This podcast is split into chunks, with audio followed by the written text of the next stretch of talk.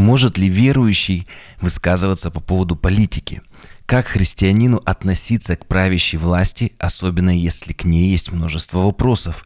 Какую сторону избрать, провластную или оппозиционную? Или, может быть, сохранить нейтралитет и остаться безразличным? Меня зовут Михаил Крюков, это подкаст «Вера от слышания». Мы начинаем цикл из трех выпусков «Христианин и политика» или «Христианин и власть». У вас может возникнуть вопрос, а зачем все это разбирать в подкасте, посвященному разбору священного писания? Я вам отвечу э, чтобы знать концепцию священного писания по этому вопросу. Ведь сегодня, впрочем, как и во все времена, обсуждают тему политики, власти и все, что с этим связано. И когда мы включаемся в такие разговоры на работе, на учебе, с родственниками, или просто со случайными людьми на остановке, в самолете, в метро, то на чем основана наша точка зрения? Э, на чем она сформирована? Может быть, наша точка зрения основана на эмоциях? Или мы э, транслируем чужую точку зрения? Или э, тему эту мы преподносим в свете священного писания? Причем, если мы любую тему, даже разбираемую в этом цикле, э, преподносим в свете Священного Писания, то мы с вами проповедуем Евангелие в том числе. И какая бы ситуация бы ни происходила, та, которая сегодня происходит, или в будущем, может быть, когда вы будете слушать или смотреть этот подкаст, то э, любая э, кризисная ситуация, интересно вообще, что если мы э, возьмем слово кризис, глубокий кризис, то он состоит в переводе из двух слов. Первое – это опасность, трагедия.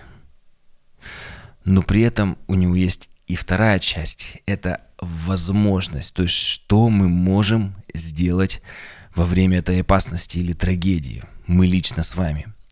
И э, для верующего человека одна из главных вещей, помните, великое поручение Иисуса Христа, Он сказал, идите и проповедуйте, и молитесь. Ведь э, проповедь и Евангелие, интересно, что она всегда уместна. И если мы рассмотрим даже какой-то конфликт, то она уместна с обоих сторон конфликта. Евангелие, заметьте, читают на свадьбе и на похоронах, во время мира и во время войны. Евангелие, оно универсально. Это книга жизни, Слово Божие. Причина в любых кризисах, наверное, практически в экономических, политических, военных, чаще всего сидит в кабинетах политиков и руководителей. А если мы берем военный конфликт, то армия в конфликте – это уже решение, инструмент, который власть использует. Поэтому общество в любом из видов э, кризиса возникают вопросы, а как реагировать на них и как относиться к власти. И в нашем подкасте мы рассмотрим отношение верующего христианина к власти на основе священного писания. И один, одно из таких э, ключевых мест в Библии – это послание к римлянам, 13 глава, 1 стих. Здесь написано «Всякая душа да будет покорна высшим властям, ибо нет власти не от Бога, существующие же власти от Бога установлены». Посему противившийся э, человек, который противится власти, противится Божьему установлению. А, начнем с того, что вот это место вся власть от Бога э, достаточно точно переведено по смыслу. И здесь нет каких-то обходных путей или переводов. Кто-то говорит, может быть, что все-таки здесь переведено, что если нет Бога, то и не власть и так далее. Ну, нет, никак. Вот только на самом деле такой перевод. Но что это означает для нас, если вся власть от Бога? И как нам понимать это место? Что Бог хочет показать нам? Неужели люди должны становиться э, роботами беспрекословно исполнять все повеления властей? И здесь сразу же возникает ряд вопросов. Э, например, если происходит война между двумя обществами, двумя государствами, у каждого из которых есть свои власти. Мы даже с вами посмотрим на всю историю человечества, как так часто происходило. И получается, если мы буквально это место понимаем, то каждое общество должно повиноваться своей власти. Получается, в данном случае, если война, какой-то конфликт, то одна власть должна быть права, а вторая ошибаться. Но тогда это уже немножко противоречит священному писанию, ведь если вся власть от Бога, если эта власть от Бога и эта власть от Бога, и у них случился какой-то конфликт, они друг с другом с чем-то не согласны, то есть, получается, одна уже не совсем от Бога, или как? Или Иисус, помните, сказал, если царство разделится само в себе, то ну, не сможет устоять. Если все от Бога, то почему в нем есть какие-то, э, так скажем, несостыковки? И пример такой еще. Здесь написано, что всякая власть. Например, директор компании подходит к секретарше и говорит, поехали в сауну. И секретарша говорит, ну, нужно же быть покорным всякой власти. Но ведь есть еще и заповедь не прелюбодействуй, это тоже Божье установление, ведь Бог, Он вседержитель, и Он тоже имеет власть. И чтобы разобраться в этом вопросе, нам нужна помощь авторитетных служителей церкви. Давайте обратимся к Иоанну Златоусту, что он скажет. Он по поводу этого пишет такие слова. «А, Павел хочет сказать, что Христос вел свои законы не для неспровержения общего гражданского устройства, гражданского светской власти, но для лучшего его исправления. И вместе хочет научить, чтобы мы не предпринимали лишних и бесполезных войн. С нас достаточно тех козней, какие строят против нас за истину, а лишних и бесполезных испытаний присоединять не следует. Ну, он говорит, то есть и мы испытываем и духовные э, различные атаки, войну, потому что у нас постоянно дух с плотью, они в состоянии войны находятся, мы постоянно в кризисе. Ну, такой, может быть, немножко детская иллюстрация, да, когда с одной стороны бес сидит, с другой стороны ангел, который человеку шепчет, да, на ухо, что делать. Постоянно человек в этом, в, в, в этом сражении находится между плотью и духом. Вот, плюс гонение от людей за наши убеждения. Э, и Павел говорит, не нужно здесь еще какие-то бунты, конфликты, еще что-то устраивать. Нам и так хватает проблем. Иоанн Златоуст продолжает. Дом и имение наследство от родителей, а разумная жена от Господа. И далее он пишет, разумеется, здесь, что брак установлен Богом. Ведь Бог на самом деле брак установил. Мы с вами помним, что написано, что оставит человек отца и мать и прилепится к жене своей. Но м, то, что Бог, продолжает Златоуст, сочетает каждого вступающего в брак, это не означает, да, то есть брак установлен Богом, семья, но это не означает, что Бог сочетает каждого вступающего в брак, и что все браки э, сочетаются на, на небесах. Э, так как мы видим, что многие вступают в брак с дурными намерениями, не по закону брака, и это мы, конечно, не можем винить Богу. Заканчивает Златоуст, там такой свой уже небольшой комментарий к его комментарию, э, что Бог установил институт семьи. Вот. И а, Иисус Христос сказал, не разводитесь. Но если случаются разводы, есть несчастные семьи, то означает ли это, что Бог где-то ошибся и сделал что-то не так? Но разводы и несчастливые семьи – это все-таки последствия э, не того, что Бог чего-то не досмотрел, а последствия греха падения, падшей природы человека. И Иисус Христос пришел, чтобы восстановить эту изначальную божественную природу. И поэтому, как Златоуст пишет, что брак установлен Богом, принцип семьи, принцип брака. Но это не означает, что Бог сочетает каждого вступающего в брак, потому что э, ну, не может в браке все совершаться на небесах, потому что люди сегодня они верят в Бога, любят друг друга, верны друг другу, завтра они от веры отступили и оставляют семьи. То есть мы видим, что уже это есть установление Божие, но каждый человек уже его сам старается как-то исполнить. И за исполнение или неисполнение этого принципа уже есть определенные последствия. Ну, причем здесь власть, может быть, кто-то скажет. Вот Иоанн Златоуста продолжает. Так как равенство часто доводит до ссор, то Бог установил многие виды власти и подчинения, как то между мужем и женой, между сыном и отцом, между старцем и юношей, рабом и свободным, между начальником и подчиненным, между учителем и учеником. И почему ты удивляешься этому в отношении к людям, когда то же самое Бог устроил и в нашем физическом теле? И здесь он все органы, члены нашего тела устроил, э, не устроил равнозначными, но сделал один меньше, другой важнее. Одни для управления, другие для подчинения. Мозг управляет э, органами, то есть все как-то внутри подчиняется одно другому нашего тела. Он продолжает. То же самое можно заметить у бессловесных, у пчел, у журавлей, в стадах диких овец. Даже и море не лишено такого благоустройства, и там многие породы рыб управляются одной, которая и предводительствует прочими, и под начальством которой они отправляются в отдаленные путешествия. Заканчивает Иоанн Златоуст такой фразой. А безначалие, то есть без власти, везде есть зло и бывает причиной беспорядка. Итак, э, теперь э, мы с вами лучше понимаем, э, благодаря Иоанна Златоуста можем сделать выводы, что Павел пишет о принципе власти, а не о конкретных людях. Например, еще Василий Великий пишет, что не спасается царь или правитель своей силой, своей, своим положением, но благостью Божию. И он говорит, что вла, власть – это не спасение. И во власти любой руководитель компании, даже муж в семье, имея власть, везде, где есть человек, везде есть грешные люди, потому что написано, все согрешили и лишены славы Божьей. На любом месте так или иначе человек или грешный, или потенциально э, могущий э, согрешить. Поэтому еще раз, принцип власти, он от Бога.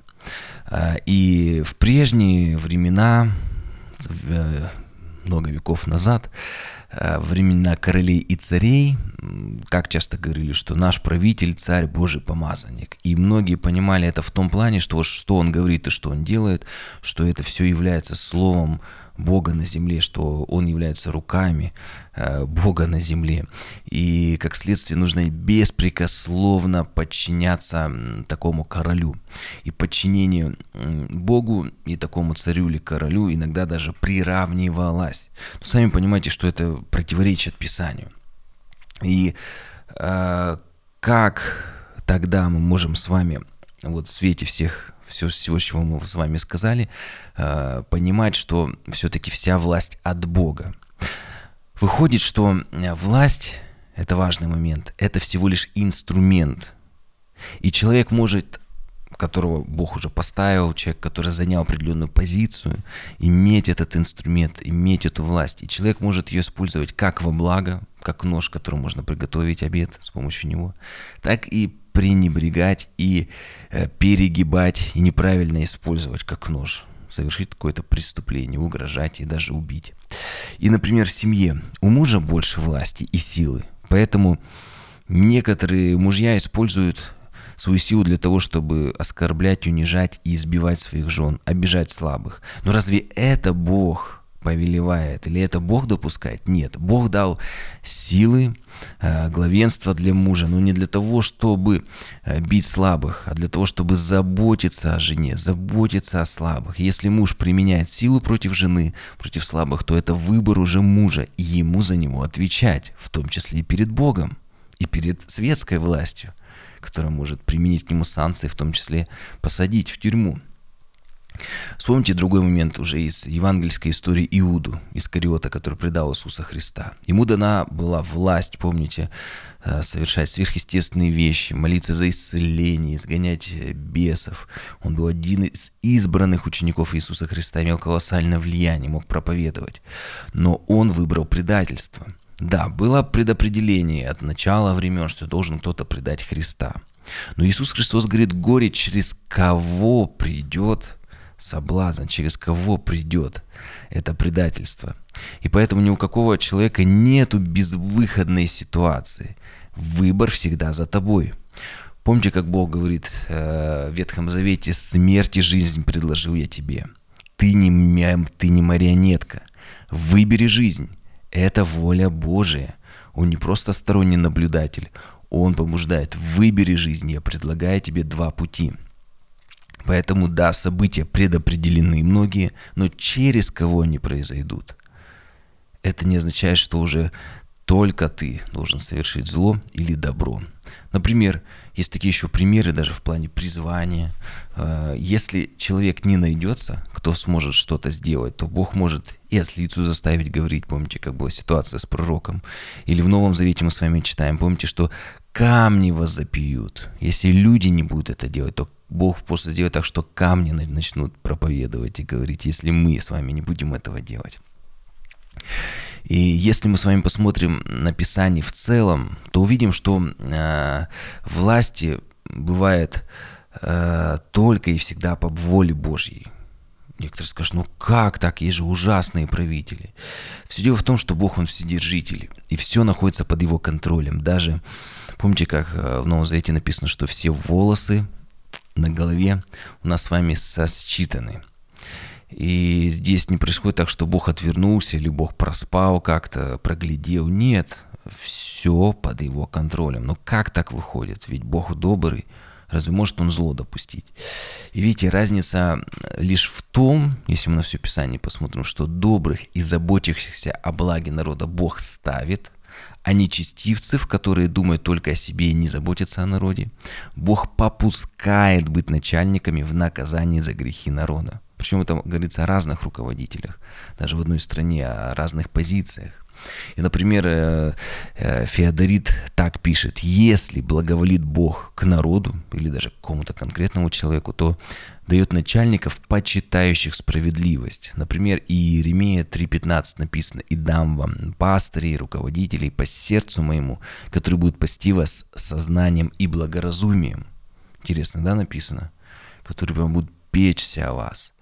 Но чтобы вразумить погрешающих и согрешающее общество, которое находится на такой уже ближе к стадии, может, разложения, в упадке духовном, Бог попускает, пишет Феодорит, начальствовать злым руководителям. Потому что, например, в книге Исаия 3.4 написано, в 3 главе, и дам им отроков в начальники, и дети будут господствовать над ними. И да, когда там еще во времена царей могли поставить какого-то несмышленого подростка, который глупости натворил, сдать, и это имело последствия для народа. То есть получается руководство Власть – это в некотором роде зеркало общества. Это хорошо раскрывается в книге Притч 28 главе. Например, современный перевод буду читать. Во второй главе там написано, в стране народ, который отказывается подчиняться законам, будет много плохих правителей. Однако в земле, где уважается закон, будет царствовать мудрый правитель на протяжении долгих лет. То есть там, где люди, э, все люди имеют нравственный закон в сердце. Ведь что такое хорошо и что такое плохо, помните даже стихотворение в светском государстве, все его читали и знали. Кроха, сын, пришел к отцу и сказал Кроха, что такое хорошо, что такое плохо. Все это знают.